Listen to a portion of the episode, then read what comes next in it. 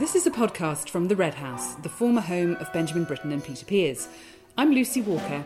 Join me, colleagues and other guests for a monthly chat about all things Britten and Pears, plus music, culture, heritage in general, and anything else that might come up. Hello and welcome to podcast number 7 from the Red House. And as with the previous 4, I think, podcasts now, we're not actually broadcasting from the Red House. I'm broadcasting from my house in the middle of nowhere in Suffolk. And my guest today is Sarah Gabriel. And Sarah, where are you recording from? London, a deliciously fresh-aired London. yes, that's the one of those curious upsides of this whole adventure, I suppose, in an odd way. But, yes, it is. Yeah. I'm very resentful that the traffic's come back, as though I have no right to do so. So we're just going to have a conversation about a few things. So just to introduce us all to you, Sarah, what is it that you do for a living? I am a singer, a writer, and an actor. And I trained as a classical singer. Started off doing opera, classical music, recitals, all of which I still love. But I also have more recently started exploring writing my own material, as in written word, not composing, collaborating with lots of living composers and working on projects with them. And yeah, exploring a little bit more something that's a blur perhaps between theatre and pure classical music performances. Wow. Yes, I mean, I knew some of that, but I think it's really kind of, I don't know how you put that on a badge. No, I'm working on it. Tiny font. So that, I mean, the at least part of that is how you and I met, which I'll just say a little bit about, if that's all right, which was, I think it would have been in 2018, we collaborated on a project that took place during the festival, the Alba Festival of that year in the Pump House, which is the part of the Alba Festival. I guess it's like a kind of fringe. It has cabaret events, it has bands, and what we did, which was a play, effectively, based around Britten and Pears and W.H. Auden's life in this incredible house in Brooklyn. And I was introduced to you as somebody who would really animate that and make that a great story and run with it. And indeed, you did, and it was the best fun. So should we just talk a bit about that? Because it's one of my fondest memories anyway of something I've done.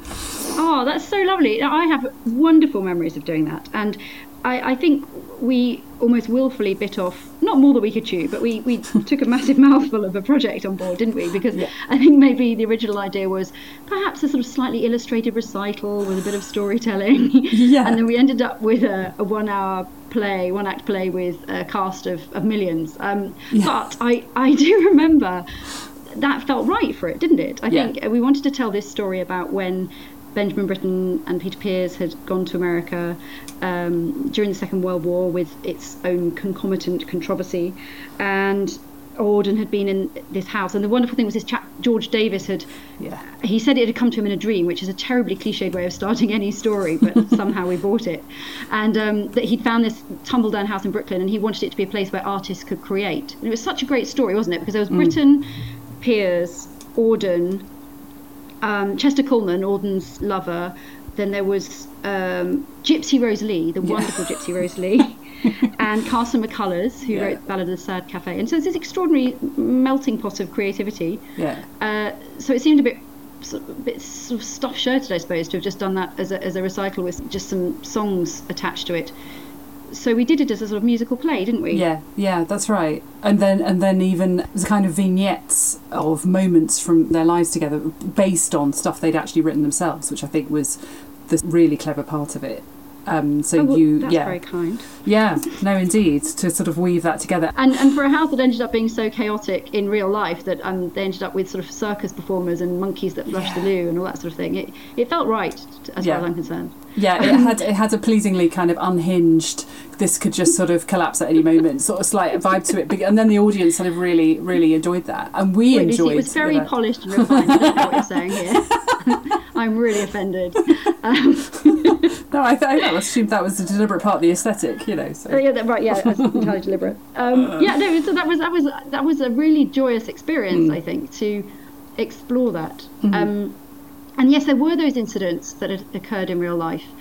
And I remember, I've written a few biographical sorts of pieces now, and I remember having a problem problem's too strong a word, but a sort of, oh, let's say angst. That's a much better word. I remember experiencing severe angst about it. Just thinking, there's this curious thing with biographical stuff, which is at what point, the question of authenticity obviously comes up, and well, the essential question is, when are you allowed to make stuff up? And this is, I'm sure, troubling to everybody who tries to tell a biographical tale. Mm. But we were very lucky, weren't we, that there's this terrific book called The February House by Cheryl Tippins, which has got wonderful documentation of what went on and the anecdotes and things as well. And I think that whichever way you try and flip things, that you're going to feel, well, there's a danger of feeling slightly fraudulent either way. It feels odd to make stuff up, but also it feels odd sometimes to take the quotes and fill our stage time with it. So I remember feeling strange about that, but I actually think that it is lovely to use these things they'd said in letters, especially because people wrote in such distinctive voices. It's really wonderful hearing Benjamin Britten write home and being a little bit anxious about this sort of studenty house where no one's doing the washing up, and Auden's trying to conduct it in a slightly boarding school kind of fashion, and it's still not enough for Britten. He needs to escape somewhere to actually get composing done. Whereas Gypsy Rose Lee seems to have sort of just dived into the whole thing and enjoyed being an author, having been an extraordinarily successful burlesque performer, and she wrote The G-String Murders, awesome. The clue being in the title. It's a fabulous noir thriller, but it's that sort of thing where you just think, well, actually, it is good if they say the right thing to tell the story, then it's really wonderful to use their words, I think. I was reading Hilary Mantel about this because, of course, she writes historical biography much further away in the 20th century, and she seems to, she obviously buries herself in her stories so wonderfully, but she won't ever move away from the fact. There was a lovely thing a friend of mine actually said about the making up of things, which is the loyalty is to the truth, not to the facts, which might to some people seem like splitting hairs, but actually I think it's a really lovely distinction if you can try and capture the essence of that world, and you can use their words where it seems to work, and you're not misrepresenting them in some way. Then you can let rip after that. I think so. And also the fact that and again the way you did it, which was just to concentrate on this small period of time, you weren't trying to tell a whole story, and there weren't any of those sort of slightly cringe-making announcements that are so common to biopics or fictionalised biography. So there wasn't Britain kind of going, Auden never cleans the toilet, so therefore I'm going to make a break from him and write opera in a completely new different way. Are you with me, Peter? There was, we didn't have to make it kind of bigger than that moment in time. What I rather loved about it was the mundanity of these stories. This is a sort of before they were famous sort of tale, really, apart from actually the curious exception of Gypsy Rose Lee, who was a superstar at the time, as far as I understand, certainly in the States. And of course, Britain's and Pears' stars were in the ascendant, but they weren't guaranteed adulation. And it's a nice reminder when we've elevated figures like Auden and Britten and Carson McCullers to a position of legend, that there they were scrabbling through, and Gypsy Rose Lee had to replace the boiler. I love that stuff. Those are lovely stories, and I think another really great thing about these biographical tales is a good question to ask is, would you have told this story had they not been in some way stellar figures in music or literary history? And there's something about that story where, of course, there's an added frisson, which is, Benjamin Britten had to do the washing up. But or I don't know if he did, actually, to be honest. I think he might have skipped it. I don't think he did, I'd be really surprised. I think his piano-playing hands were precious and needed to be taken care of. Yeah, I quite often use that excuse, That's right, I do as well. I think that I really haven't played the piano for long, but my hands are ready, and that's what's important. But I still think it's a nice story. It's an interesting story that these people were there, sort of just moving along together and trying to make it work, and the conflict of being in a house and such difference in personalities and energy and work schedules and love stories and misdemeanors. And I think a story like that is wonderful to watch, to spy on anyway. Exactly. It's like you're peering in through the windows and just sort of catching them, carrying on. And then last year we did something rather different, which was similar in the sense that we were looking at a real person and a moment in that person's life, actually not that long after, historically, Mid Street, but couldn't be further removed. which was Michael Tippett and his stay in Wormwood Scrubs. It was the result of his tribunal where he declared he registered as a conscientious objector and was actually imprisoned for 2 months. Again, using his words, and the pump house proving itself remarkably adaptable from a kind of broken down brownstone to a prison cell and working really well. That venue's so good for isn't it? Whatever story you want to tell, really, and the intimacy of it as well is just terrific, I think. It did work for the dismal prison. And how did you... Was it? I can't even remember how did we decide collectively that it was going to be that period in Tippett's life as the most kind of you could put in a box and say we're going to do that, those 2 months specifically. I think so. I should check back on my homework diary, but no, I think it was that. I think, and this is a really, really great example, I think, of the constraints being so useful because, of course, we know that that year, was it that year or just the year before that there was Oliver Soden's magnificent biography of Tippett, not just a wonderful biography of Tippett the composer, but also Britain, the British Isles. But as far as I was concerned, through Tippett's lifetime, some of the most wonderful descriptions of Blitz London I've ever read anywhere, and just this wonderful sense of the world that Tippett inhabited in a sort of micro and macro sense. And so there was absolutely no point in my trying to say anything new about Michael Tippett. It's really been said at this point by Oliver in the most elegant way, and and eloquently when he talks about it as well, not just this glorious book. But what I really liked about this was the everyday nature of somebody standing up for something was very interesting. The fact that Tippett was a conscientious objector and an absolutist one, which was quite a rare position to take. Mm-hmm.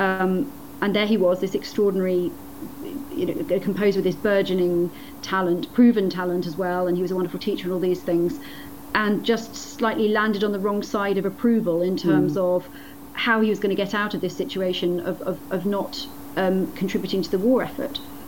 And so that was such a huge tale in itself, as far as I'm concerned. We didn't need to sort of romp through the rest of his life in any way, did we? No, indeed. No, and actually it was more the circumstances about how he arrived in that position. So what had been the historical situation, the very real historical and awful situation of the war, and the context of him therefore being in prison as a result of that, and the personal relationships that affected him around that time, and who he was able to write to, because he wrote these incredibly expressive letters from prison as well, describing it in remarkable vivid detail. Wonderful letters, and each of them containing, I think I counted, it was something between 30 and 50 requests per 2-page letter of things that this poor recipient had to do before the next letter in a fortnight's time. And I think she did them all. I mean, she was a very devoted correspondent, and it would seem a sort of factotum, really.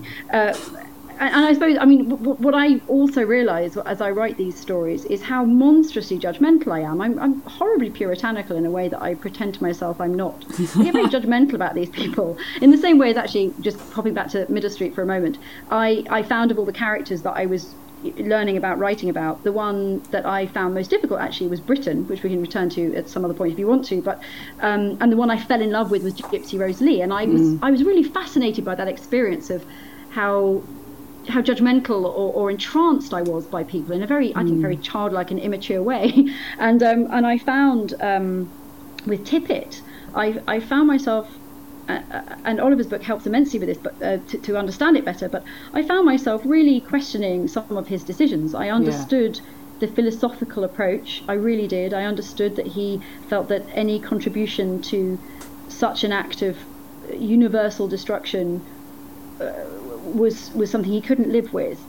But I remember reading things like his refusal to firewatch and just think, I don't know how to be appreciative of that. I found that very difficult. But I think that's also, it really helped me to look more into this conscientious objector thing, and it was so lovely to see it through the prism of a creative being like that, and to see how others were also quite sympathetic to that as well, really, because obviously the First World War, things have been much, much stricter, and conscientious objectors, absolutist ones, have been threatened with execution. Mm-hmm. And then there was the Richmond 10 who got 10 years hard labour instead of being executed. And then obviously things eased off a bit in the Second World War. And I think there was a curious admiration and protection of our artistic assets. And that included not just hiding away artwork, but perhaps also being sympathetic towards our creators, our composers. And the other, there's another curious thing, of course, about biography, which is we're often investigating the pains of relative privilege anyway, aren't we? Yeah.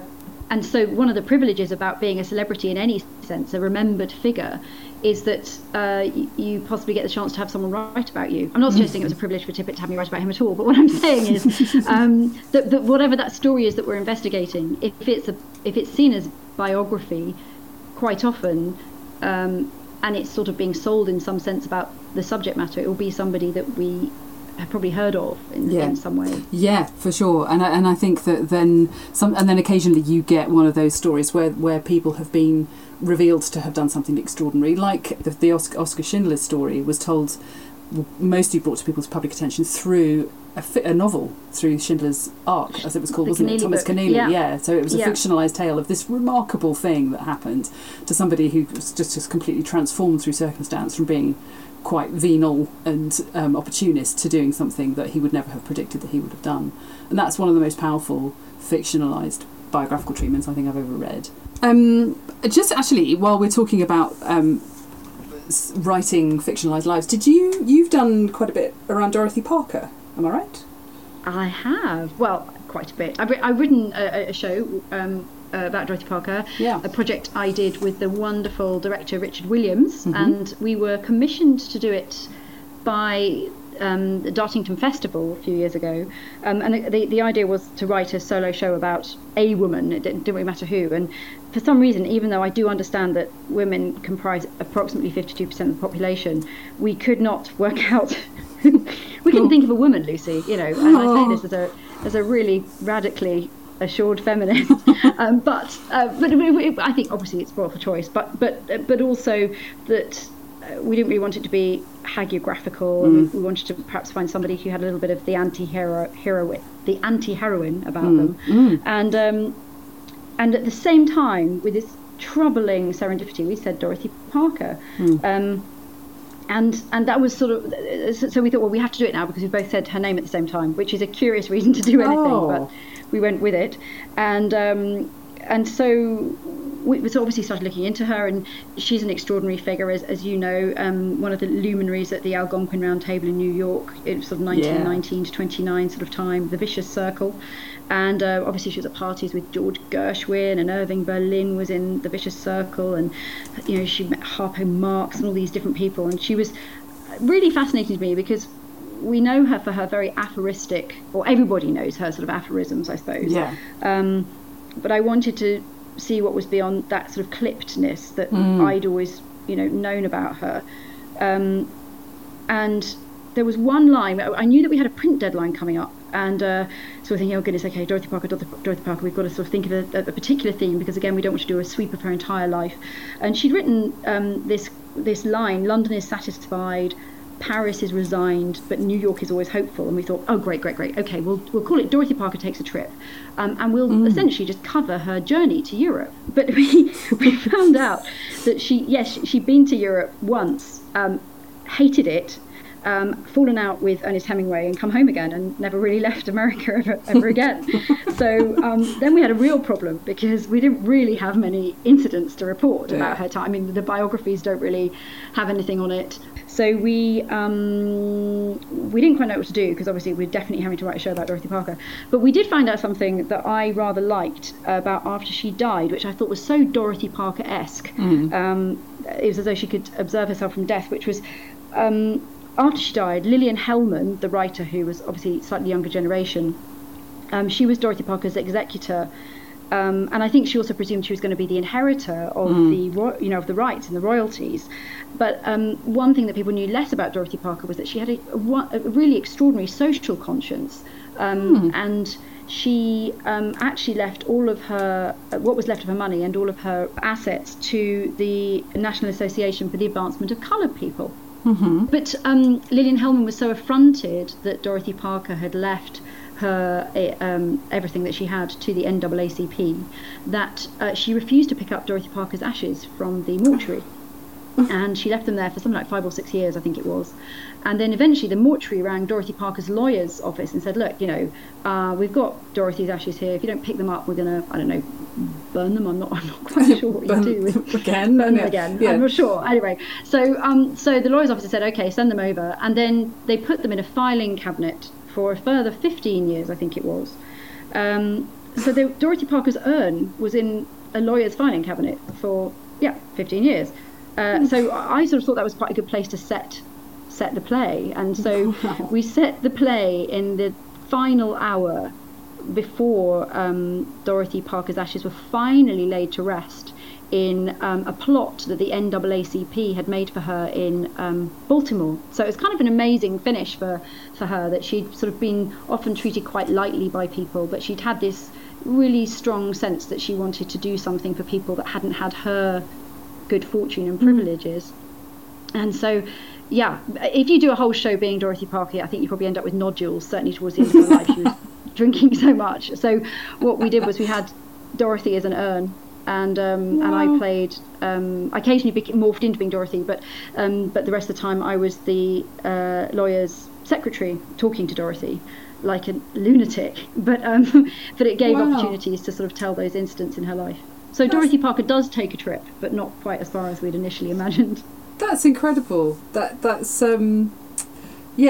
really is remarkable. It's kind of a really nice sleight of hand of a title that then you think, it's all going to be taking place of Dorothy Parker, in a hat on her way to Paris on a boat or something, and actually you're doing, and exchanging repartee with people on the whatever, I don't know. But then actually the trip then becomes just a really interesting concept. Oh, that's brilliant. I love that. Well, thank you. Just while we were talking about Amadeus earlier, and I find biopics, that particular, and there seems to be a lot of them, and a lot of them about musicians, and a lot of Oscar-winning performances of actors who've made themselves look like the person or whatever. So the recent Judy Garland one, and there've been others, but sometimes they can be absolutely painful, and I'm not on the whole drawn to them. I really like your Dorothy Takes a Trip. The urn angle was I much prefer trapped by our own marketing. Was Alba stories which just look at it in a much more sidelong way, and I find those much more interesting than somebody trying to do a great impression of a person and really nail the singing voice or whatever. Because sometimes it can be so awful. I sent you the clip of the hilariously terrible Dirk Bogarde as Franz Liszt from the early 1960s, which he in his memoirs fully relished the absurdity of the whole thing. But it is truly dreadful, and it's got extraordinary bits in it where, like Richard Wagner, and it's Richard Wagner comes off, he's got a big floppy hat and a score of The Flying Dutchman under his arm, walking up to Liszt saying, "But you must listen to me, I've revolutionised opera." And Richard Wagner. And then having the Chopins round for tea, and oh man. Oh, it's the Chopins. That's really, really extraordinary. I love that. Yeah.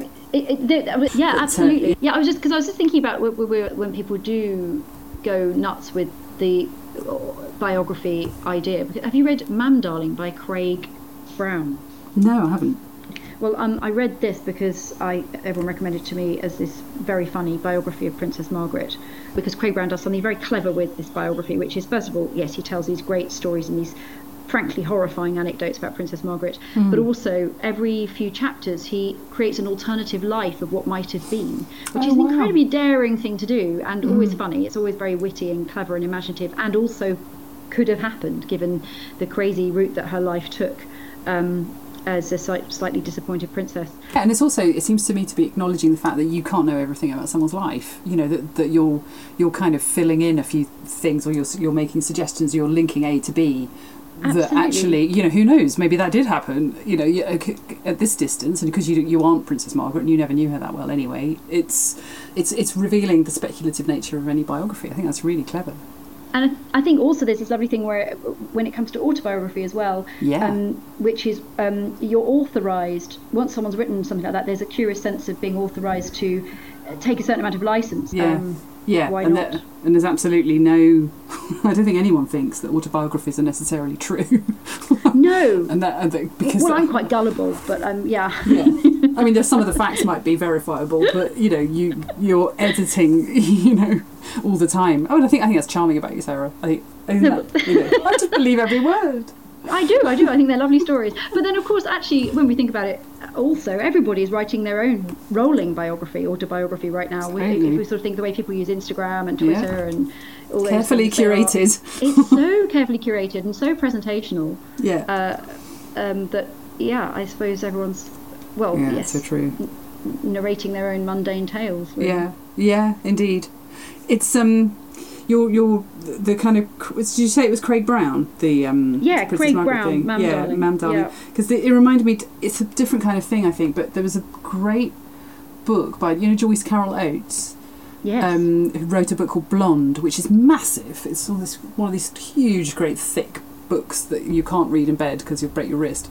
It's kind of brilliant. Well, it's but it's about Marilyn Monroe, but it's kind of using the scaffolding of her life, so the basic structures of it, and then doing a lot of speculative work in between it. It's just using this person as a sort of symbol to talk about this person's life and how she's treated and the impact of the world on her, and sort of being buffeted from man to man and studio to studio and all the rest of it. And I remember it being really struck by that. So it's a kind of biography, but it at no point says this is a biography, a fictionalised biography of Marilyn Monroe. It's just using her life, which is so well told by this stage, like a kind of symbol. So that's a really good one. And it's that's going on the reading list, on my guilt pile, as I like to say. Yeah, make a sort of reinforced table or something for your guilt pile, because this is a heavy book. Right, we are coming to the end of this conversation, sadly. But what I have been doing with every podcast guest is grilling them as to what they've been listening to recently. So it can be one or two things, it can be more, and it can be just something we might be able to add to a Spotify playlist, or it can be anything, really. So what have you been listening to? Well, I don't know why I do have this masochistic tendency towards feeling guilty about the things I'm not doing. And I was talking to my dear friend Roger Mullis the other day, who is spending his lockdown time re-listening, I'm sure, for the umpteenth time, to the complete works of Wagner.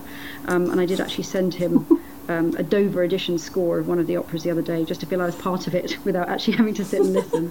And it's not because I don't like Wagner. It's just at the moment, and I think other people are responding in different ways, I don't have super long concentration span at the moment. I think that's very common at the moment, to be honest. Yeah. Well, I think it's quite common, and I think what I've decided is to dispense with the guilt, and to enjoy miniatures again, really get into tiny micro storytelling. And there are a couple of things that I've enjoyed, which are sort of two artists who I just think create wonderful worlds around the way they sing. And the first one is Arlene Auger, I think is how we say it. I was cooking lunch, and on to the radio came the most ethereal rendition of Britten's The Sally Gardens I'd ever heard.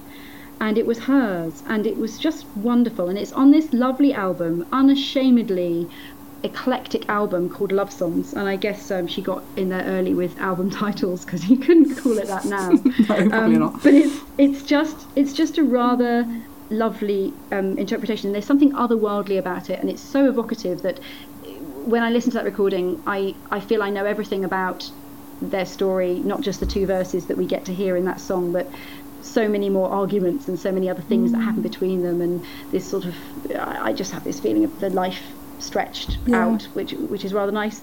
And then the other artist who I love for her eclecticism in a slightly different way, as a vocal eclecticism, is Eileen Farrell. So I've been listening to lots of her work again, and the reason I love her is because she's a good reminder that you can have the sound and the style of a specialist in more than one specialism. And there's a rather cheeky rendition of I'm Old Fashioned that she sings, which is just delightful, with a really nice arrangement. So I've just found these artists just very evocative in these miniaturist kind of ways, and fabulous. That's really been lovely for me, I think, recently. Great. Oh, what a lovely selection. Well, they are going on the... Should we put I'm Old Fashioned on? Oh, yeah, sorry, it's not I don't have the power of veto to say, well, that's not going on, that's crap. I'm afraid that's really not up to scratch, Sarah. Yes. I don't know what you're listening to, but It's either Stockhausen or bust. Yeah. Yeah, no. Exactly. Well, no, I mean, God, my choices aren't. Well, yes, mine are two female singers as well. I've been doing this daily opus number thing, and I have to know something about all of his major pieces in order to kind of speak with some integrity about them. Can I just say that is an extraordinary feat, Lucy? It really bless you. It's so wonderful. It's just glorious. Oh, anyway. Oh, thank you. Thank you. I'm here for the love.